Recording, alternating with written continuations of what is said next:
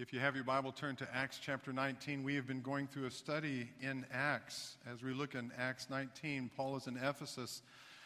Today we're looking at when the leaves fall. When the leaves fall. I was on the walk with the dogs this morning, as I normally do on Sunday morning, and I ran across these. Anybody know what kind of leaves these are?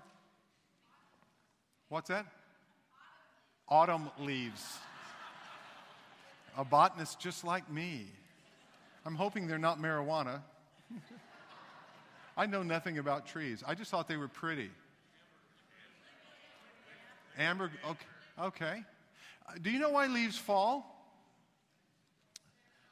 It's their time, it's their season.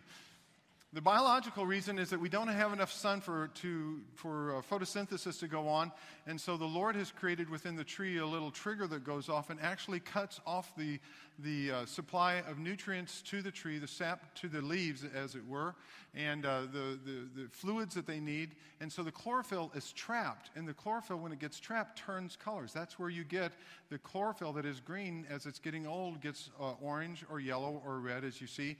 It becomes beautiful.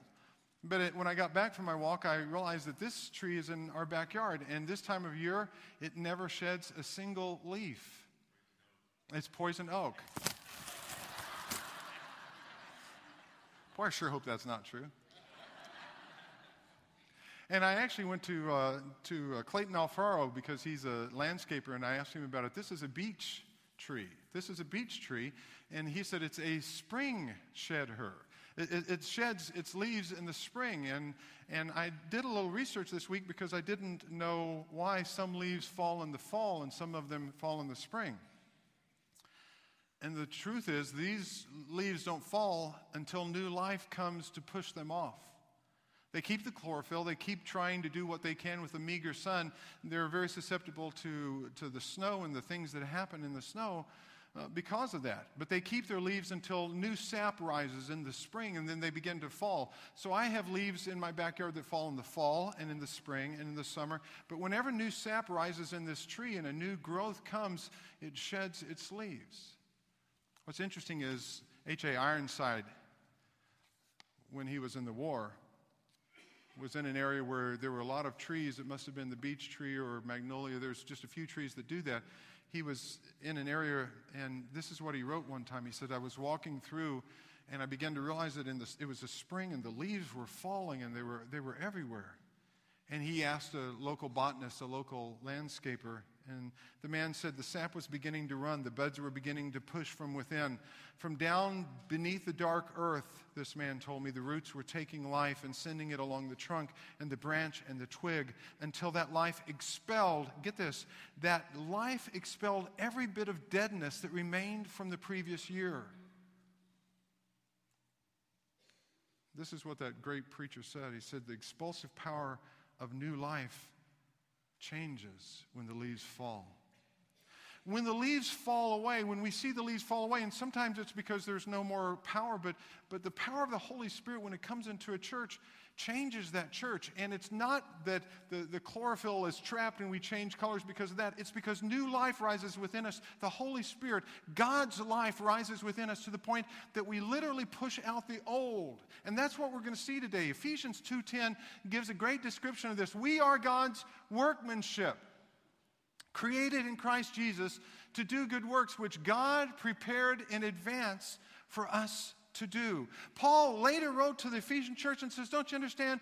We are God's workmanship. God prepared, it, prepared this in advance, and He's going to push with that new life, He's going to push the old life away. Here's where I'm going with this A Church of Fire, and that's the, the series title A Church of Fire, The Church of Fire. A Church of Fire is one where Christ's new life in each believer expels every bit of the old darkness, the old deadness. As we go to Acts chapter 19, three areas here, and we're not going to read the whole chapter, we're going to read a good portion of it. Acts chapter 19. If you have your Bible, I hope you've turned. If not, I hope you have your iPhone on and you can turn it that way. But Acts chapter 19, verses 1 through 10, we're going to look at God's Spirit produces mature believers. We know that, but we need to start there. Acts chapter 19, verse 1. While Apollos, we looked at him last week, was at Corinth, Paul took the road through the interior and arrived at Ephesus. Remember again, Ephesus, half a million people, third largest city uh, in, in the ancient world. Ephesus was huge, third largest city in, in the ancient world, half a million people. There he found some disciples and asked them, Did you receive the Holy Spirit when you believed? They answered, No, we've not even heard that there is a Holy Spirit. So Paul asked, Then what baptism did you receive? John's baptism, they replied. Paul said, John's baptism was a baptism of repentance. He told the people to believe in the one coming after him, that is the Christ, that is in Christ. On hearing this, they were baptized into the name of the Lord Jesus. When Paul placed his hands on them, the Holy Spirit came on them, and they spoke in tongues or languages and prophesied.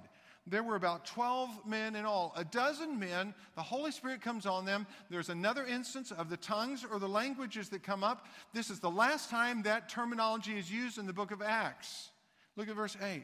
Paul entered the sanctuary and spoke boldly there for three months, arguing persuasively about the kingdom of God. But some of them became obstinate. They refused to believe and publicly maligned the way. So Paul left them. He took the disciples with him and had discussions daily in the lecture hall of Tyrannus. This went on for two years so that all the Jews and Greeks who lived in the province of Asia heard the word of the Lord again, do you understand? Over a period of two years, thousands and thousands and thousands of people heard the message. And very simple from, from this point. You see two things. Number one, a believer must believe in Christ. A believer must believe in Christ. In the immortal great words of the orator Homer Simpson, do. Do do you understand? this seems so obvious, seems so simple. It seems like everybody should get this. Duh, you know, come on. We, we should know this, right? It wasn't obvious to these 12 men. They'd been bapti- baptized into the baptism of John. It was about repentance. They were feeling sorry for what they've done. John Phillips, uh, a, an author, a Bible scholar, gives us some great insight into what this is all about. Listen what he says. Paul discovered at once that their knowledge of Christ was deficient. John's baptism pointed forward to one who was coming. Christian baptism points back to the one who has come. John's baptism was linked to repentance. I'm repentant, therefore I submit to baptism. It's the public expression of a personal expectation that Christ is coming at some point. Christian baptism is linked to regeneration, not just repentance, but new life, regeneration. I've been regenerated. I have new life. Therefore, I submit to this baptism. It is the public expression of my personal experience with Christ indwelling me. Moreover, Christ, uh, John's water baptism pointed to a promised baptism of the Spirit. It predicted the day of Pentecost. Christian baptism points to a present baptism of the Spirit. It proclaims the day of Pentecost has already come. John's baptism says there's going to be a change in the dispensations. The Holy Spirit is going to come into the world. Christian baptism not only demonstrates that that has happened, it says there's been a change in my disposition. Not just a dim- dispensation, but my disposition, a, a disposition, who I am. The Holy Spirit has come into my heart. John's baptism was essentially Jewish in character, scope, and significance. Believer's baptism is essentially Christian in character, scope, and significance. And he finalizes it by saying this A Jew baptized at the urging of John remains a Jew. A believer baptized in the name of Jesus remains a Jew or an American or a German. But he's publicly identified by his baptism with something far greater than nationality. He is identified with Christ. And, and when we see that, we see what happened here. We need to know that because Paul redirects them to trust in Christ. Up to this point, they've trusted in a teacher in John, they've trusted in this repentance. And the reason this is so important, there are a lot of people who will take this and they'll say, see, the Holy Spirit comes in two waves, or the Holy Spirit comes in a second wave. You're, you're saved, and then later, when you have the baptism of the Holy Spirit, there's this second wave and you speak in tongues. But that's not what happened here. They weren't saved. They'd never come to believe in Jesus Christ. They'd come to hope that He would come, but they had never come to believe in Jesus as their Savior. And when they trusted Him, they received the Holy Spirit. Paul would later write, by the way, if, if you wonder, can you be saved and not have the baptism of the Holy Spirit? Paul later writes in Romans 8 9, if anyone does not have the Spirit of Christ, he does not belong to Christ. If you're a believer, you have all the Holy Spirit you're ever going to get. Once we have come to Christ, we have the Holy Spirit indwell us. It's what we do with the Holy Spirit, how much control we allow of the Holy Spirit over our life. It completes the progression. What happened here completes the progression because if you remember on the day of Pentecost, it, it, authenticated the message that Jesus had had that the Holy Spirit would come, and it was for Jews basically on the day of Pentecost. Then later, if you remember, there's a second time when the, when the Holy Spirit is outpoured again, and when, that, when He's poured out on these people, they're speaking of tongues and they're Samaritans. And then there's another time when it's Gentiles, Cornelius and some others, Gentiles, but they're still within the land of Israel. And now, finally, the, the final progression is this is a church that's outside of Israel, outside of that holy land. And they see that this is that the Holy Spirit is the same for all groups, all places, all times.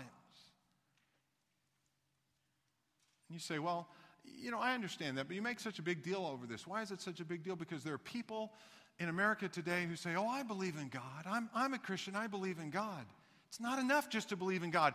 You have to believe in what Jesus Christ did on the cross. You have to believe that Jesus Christ died in your place, in my place, for everything wrong we've ever done. And you have to accept by faith that payment for you. It's not enough just to believe in God. James 2:19 says you believe that there is one God. Good. Even the demons believe that and shudder. In fact, the demons believe more about God than most people who say they believe in God. A believer must believe in Christ. Number 2, a believer should grow in Christ.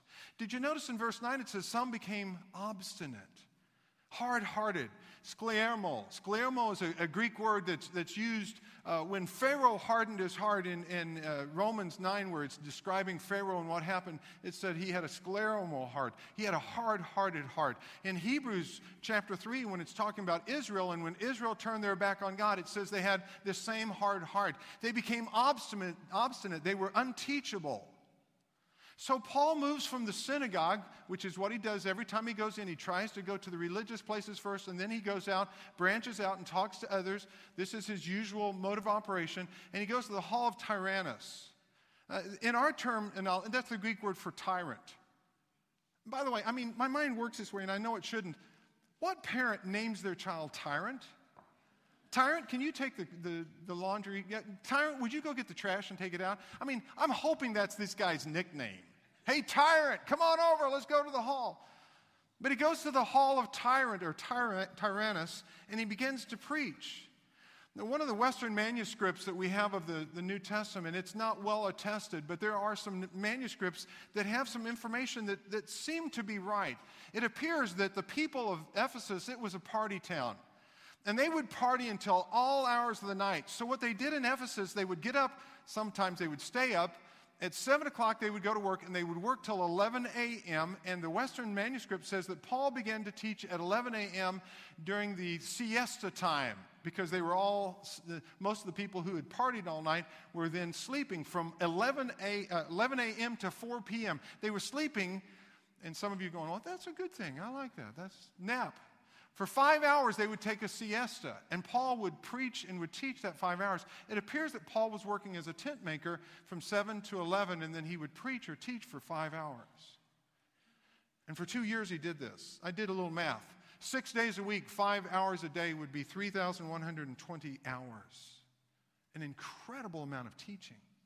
That's why the church in Ephesus was known to be so well versed in the scriptures, I believe. And it says that all of the Greeks and all of the Jews began to grow up. It's no wonder so many people knew Christ. It's no wonder that so many people began to grow in their faith in Jesus Christ because they were inundated hours a day. What would happen if instead of spending four or five hours a day in front of the television, we were listening to four or five hours of, of good biblical teaching? If we would soak ourselves in to what God wants us to do with our life, what a difference that would make. But it's not a given that that will happen. Even though you know Jesus Christ, it's not a given that you will automatically grow up. And you say, Pastor, how do you know that? In the Old Testament, there's a story of Samuel. Samuel, his, his mother, Hannah, wanted a child so bad. She came and prayed, and she promised the Lord that if she was given a child, she would give the child back. And that's what she did. And so he grew up in the home of Eli. And 1 Samuel 3:19 says the Lord was with Samuel as he grew up. And he let none of his words fall to the ground. And what it appears from that text, it's not that Samuel didn't let any of the words fall, but the Lord didn't let the words fall out of Samuel's heart. But Samuel was there. He was, he was showed up, but, but even more than showing up, he was growing up in Christ. And Samuel became one of the most godly men in all of the Old Testament. He has such a pivotal part in, in Saul and David and, and so many of the, the lives of the people in, in the early kingdom stage. Samuel was indispensable because he was faithful to the Lord. And you say, well, yeah, Eli was a great teacher. Uh, I don't know. Eli had two sons, Hophni and Phinehas. These were two of the worst guys who have ever been in the Old Testament. I mean, if you could be raunchy and wrong, they were. And, and Samuel grew up in the same home as Hophni and Phinehas, but Samuel listened and Samuel grew. And what I'm saying to you is that we need to believe in Christ, but we need to be willing to be teachable, to listen, and to be uh, approachable, and so we'll grow in Jesus Christ. God's Spirit produces mature believers. And the second part is God's Spirit produces massive power. Massive power. Go back to, to Acts chapter 19, verse 11. God did extraordinary miracles through Paul. Again, a very unusual word in the Greek. Luke loves to do that. He has a huge vocabulary. Extraordinary there literally means not ever repeated, one of a kind. Extraordinary miracles through Paul, so that even handkerchiefs and aprons that had touched him were taken to the sick, and their illnesses were cured, and the evil spirits left them. Has anybody ever heard of anything like this? You ever seen one of the TV evangelists say, you'll, uh, if you'll send $29.95, I'll send you a holy hanky? Here's what's interesting the Greek word for handkerchief there is cloth that mops up the sweat we would call it a sweatband, a do rag. It's something that he put on his head because he was dripping sweat. This is not a handkerchief like a white hanky you put in your pocket. This is some guy's sweaty rag that he's been wiping his face with. And the apron there is a leather apron that he uses in, in the trade that, he is, that he's doing, the tent making. He's not in some frilly woman's apron that they're sending off. He's saying these are the tools of the trade. Somebody comes by and they see that Paul has laid down a, a, a rag that's soaked with sweat, and they, they go and they touch someone and they're healed. Now get this, verse 13. Some Jews who went around driving out evil spirits tried to invoke the name of the Lord Jesus over those who were demon possessed. They would say, In the name of Jesus, whom Paul preaches, I command you to come out. Seven sons of Sceva, a Jewish chief priest, were doing this. One day the evil spirit answered them, Jesus I know, and I know about Paul, but who are you? Then the man who had the evil spirit jumped on them and overpowered them all. He gave them such a beating that they ran out of the, out of the house naked and bleeding. I love that story. That's got to be true. Nobody puts that in the Bible unless some guy who has who's demon possessed goes crazy, beats up seven priests, and rips their clothes off, and they leave the house bleeding and naked ought to make us a little careful about whose name we invoke. Verse 17 When this became known to the Jews and Greeks living in Ephesus, they were all seized with fear. And the name of the Lord Jesus was held in high honor. Many of those who believed now came and openly confessed their evil deeds. A number who had practiced sorcery brought their scrolls together and burned them publicly. When they calculated the value of the scrolls, the total came to 50,000 drachmas. In this way, the, wor- the word of the Lord spread widely and grew in power. After all this had happened, Paul decided to go to Jerusalem, passing through Macedonia and Achaia. After I've been there, he said, I must visit Rome also. He sent two of his helpers, Timothy and Erastus, to Macedonia while he stayed in the province of Asia a little longer. What do we have here? It, it, it's massive power. And the word there for power that's used when it talks about the power of the Holy Spirit, we know the dunamis, it's the dynamite, it's, it's the explosive power. But this is a, an even more powerful word, kratos. Kratos is, is a power that's a long lasting power. It's something, that, an earthquake and all of the devastation that comes after that. It's that powerful. It's life changing, it's earth shattering. And what should we understand from this? I think number one, ask Christ for healing. It, it would be real tempting for me to minimize this passage because, again, it's been so abused. It's been so abused. F.F. Bruce, uh, John Stott, others have shown how badly it has been abused. But these were extraordinary, one of a kind, unique miracles, not repeated again. And these miracles were to, to authenticate who Paul was. If you remember when we were in, in Acts chapter 5, people were bringing people to, to Peter, and if someone walked by and the shadow of the person fell on them, they were healed. And that authenticated who Peter was. This is authenticating that Paul really is God's man for, for Asia and for Europe and the other places that he's going to be sent. It authenticated that, that he was who he said he was. Just as in Matthew chapter 9, verses 21 and 22, the woman who reaches out and touches the hem of the garment of Jesus. She said to herself, if, only I, if I only touch his cloak, I'll be healed. Jesus turned and saw her. Take heart, daughter. He said, Your faith has healed you. And the woman was healed from that moment. She'd suffered from this disease for years and years and years. She had bleeding that, could not, that would not stop. She'd spent all of her fortune, we're told in the New Testament, trying to find an answer. And one touch of the Master's cloak was enough. And we need to understand God still has that kind of power. But you don't have to buy a hanky to get it. And God's not trying to authenticate a Paul or a Peter today.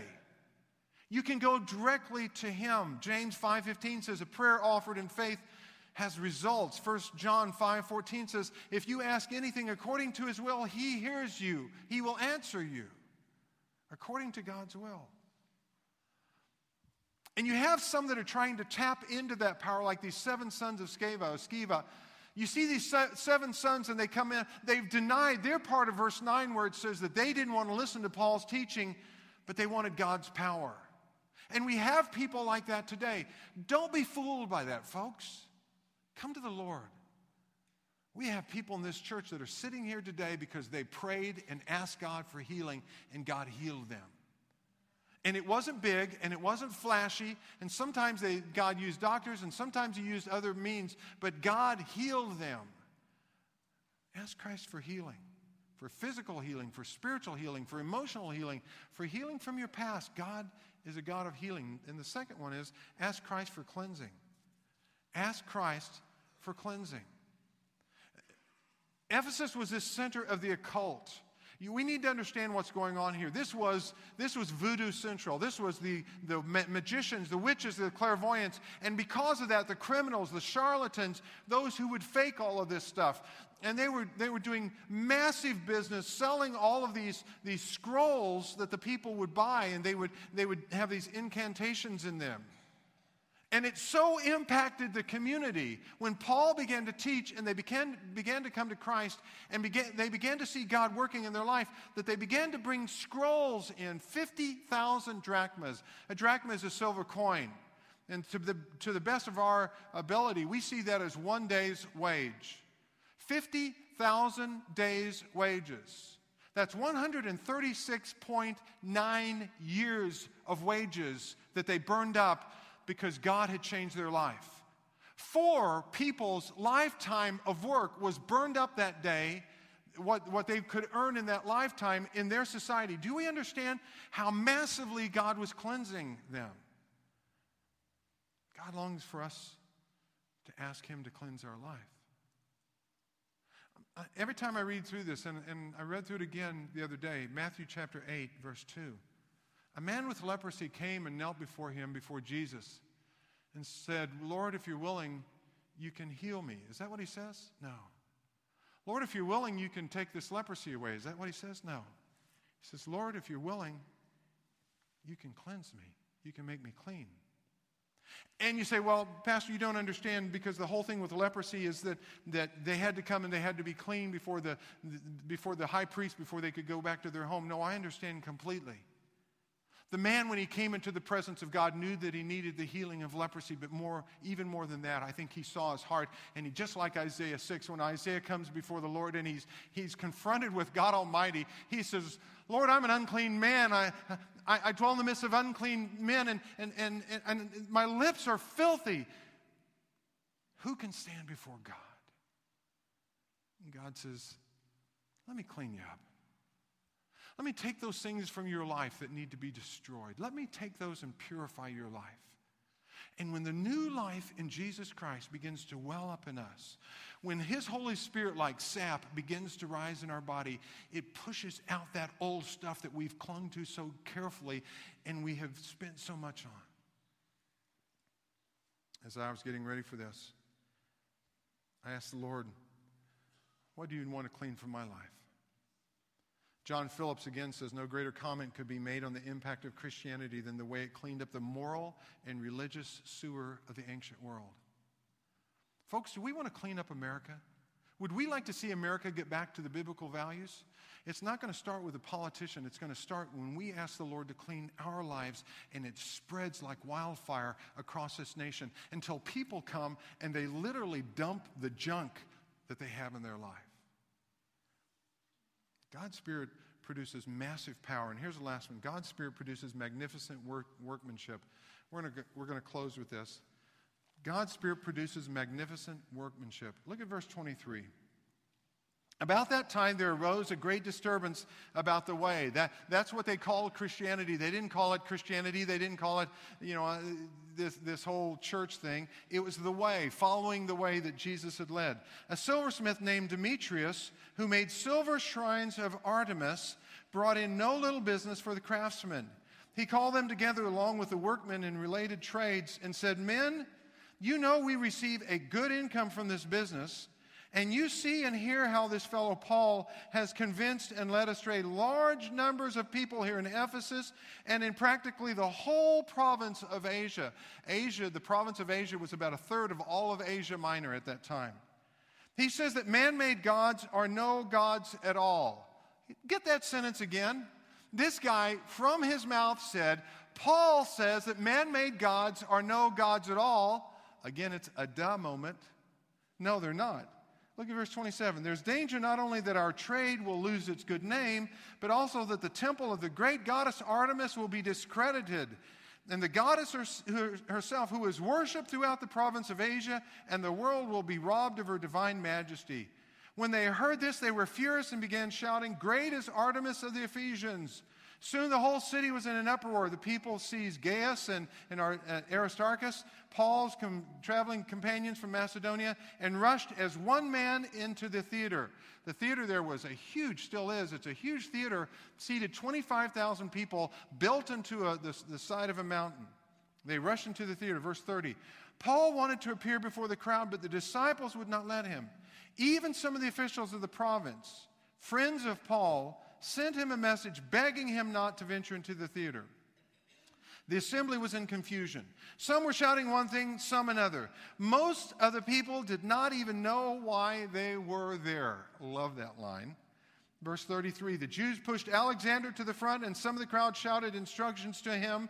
He motioned for silence in order to make a defense before the people.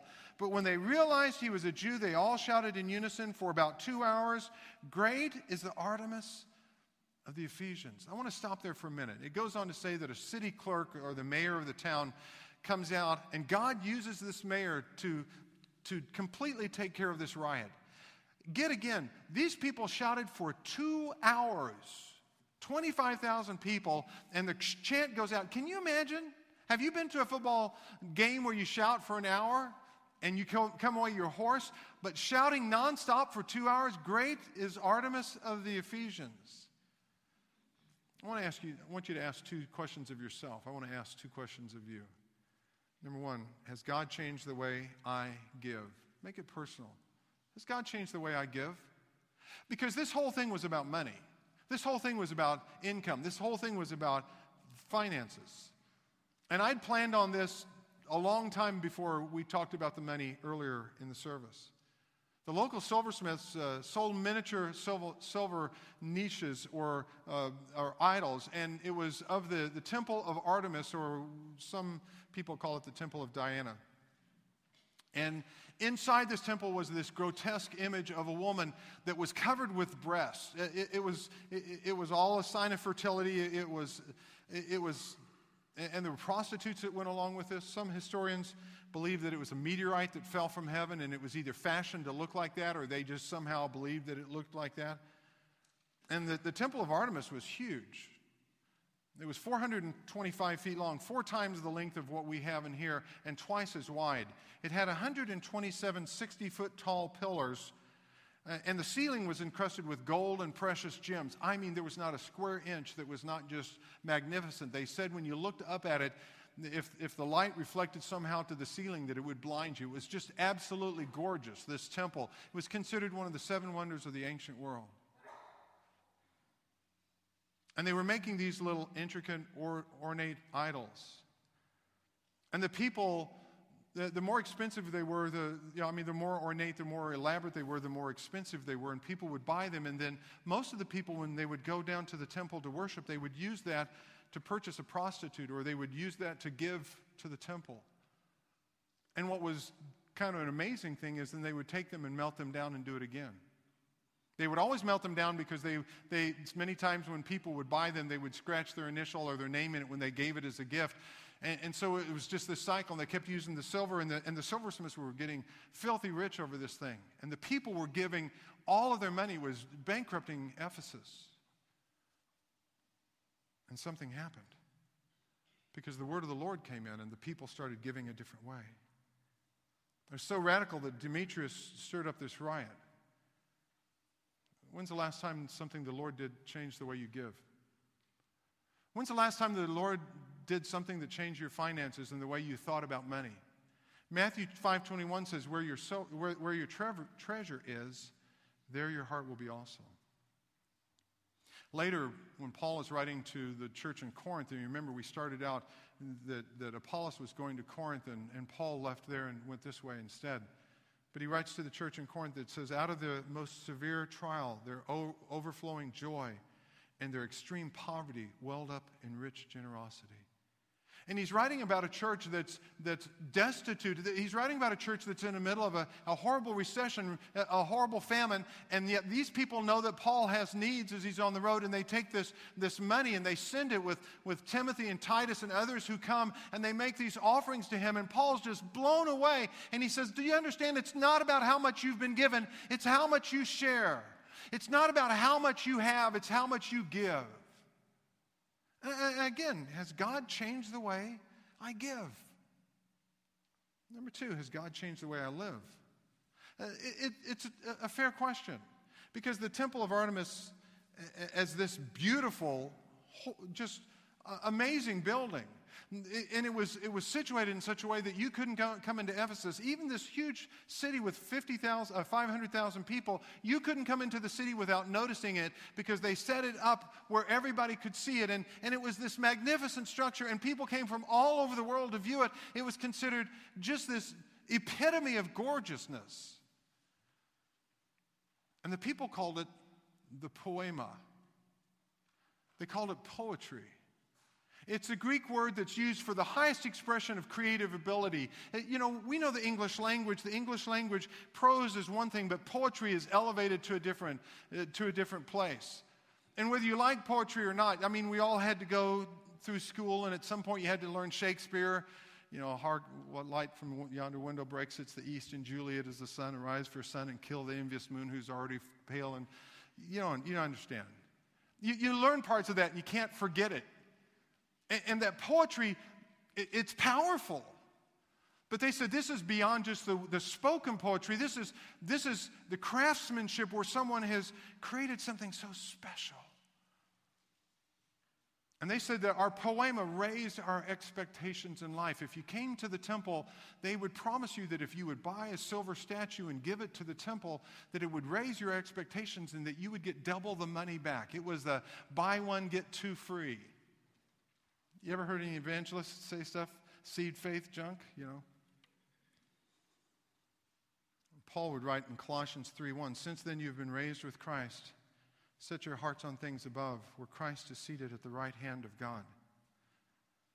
And the very most elaborate of these little statues, the, the best of the best, when these artisans would make these, they were also sometimes referred to as the poema. Not only the temple itself, but the, the little statues, the replicas of the temple of, of Artemis with this grotesque uh, thing inside, the idol inside, they were considered the, the poema.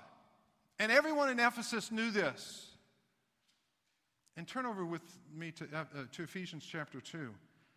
Because just a few years after this happens, with this huge riot and all of this that's going on, Paul writes to the church that's there in Ephesus and, and he says, Listen, do you remember that time? And he's, he's recalling for them, and we don't get it because the language. But look at Ephesians chapter 2, verse 8. It says, it is by, For it is by grace you've been saved. It's through faith, and this not from yourselves. It is the gift of God. He says, This is not about buying your way into heaven with Artemis. It's a gift of God. It's not of works, not by works, so that no one can boast. Because people would go around and say, I bought the poema. I, I, I gave the poema. I gave the highest expression of creativity to God. And then Paul writes this We are God's, and he uses the word poema. We are God's workmanship the highest expression of God's creativity. And that word poema is only used one other time in the New Testament. It's of the creation before the fall of man. And God says, Do you understand? Paul says, Do you understand? We are God's highest expression of creativity. God has placed within us the power and the glory and the ability to do things that we could not possibly do. And when we look at us, we see these broken people. We see these, these bodies that are imperfect, and we see our acts that are so, so far from what they need to be. And God looks down and He says, Those are my children. That's my family. Those are the ones that I died for. Those are the ones that I love. This is my poetry. We are God's poema, created in Christ Jesus to do good works which God prepared in advance for us to do. And what Paul was saying is that when the sap begins to rise and it pushes on the leaves, the old will go away. And the life of Christ, his poetry, will come day, one day come out and shine. Would you pray with me? What an amazing God you are, Father. You gathered us here today just before Thanksgiving to understand again what a marvel you are. We're so far from your highest creation. Sin, those things that we've done wrong, all of those times that we have failed you, all of those things have marred us so badly. Oh God, forgive us. Father, Cleanse us. Father, heal us. Father, I want to be changed. I want to be transformed in my giving. Not just financially, but, but in the way I give of my time, the way I give of my love, the way I give everything. I want to be transformed by your power welling up in me, by your spirit pushing that darkness, that deadness away. Father, I, don't, I want to be transformed in the way I live. I want to live like your poetry. I want to please you as your son. And I pray that for each person here today, Father, that they would be your sons and your daughters, finding your strength, finding your power to do the things that we cannot possibly do because you are God. Thank you, Father. We pray this in Jesus' name.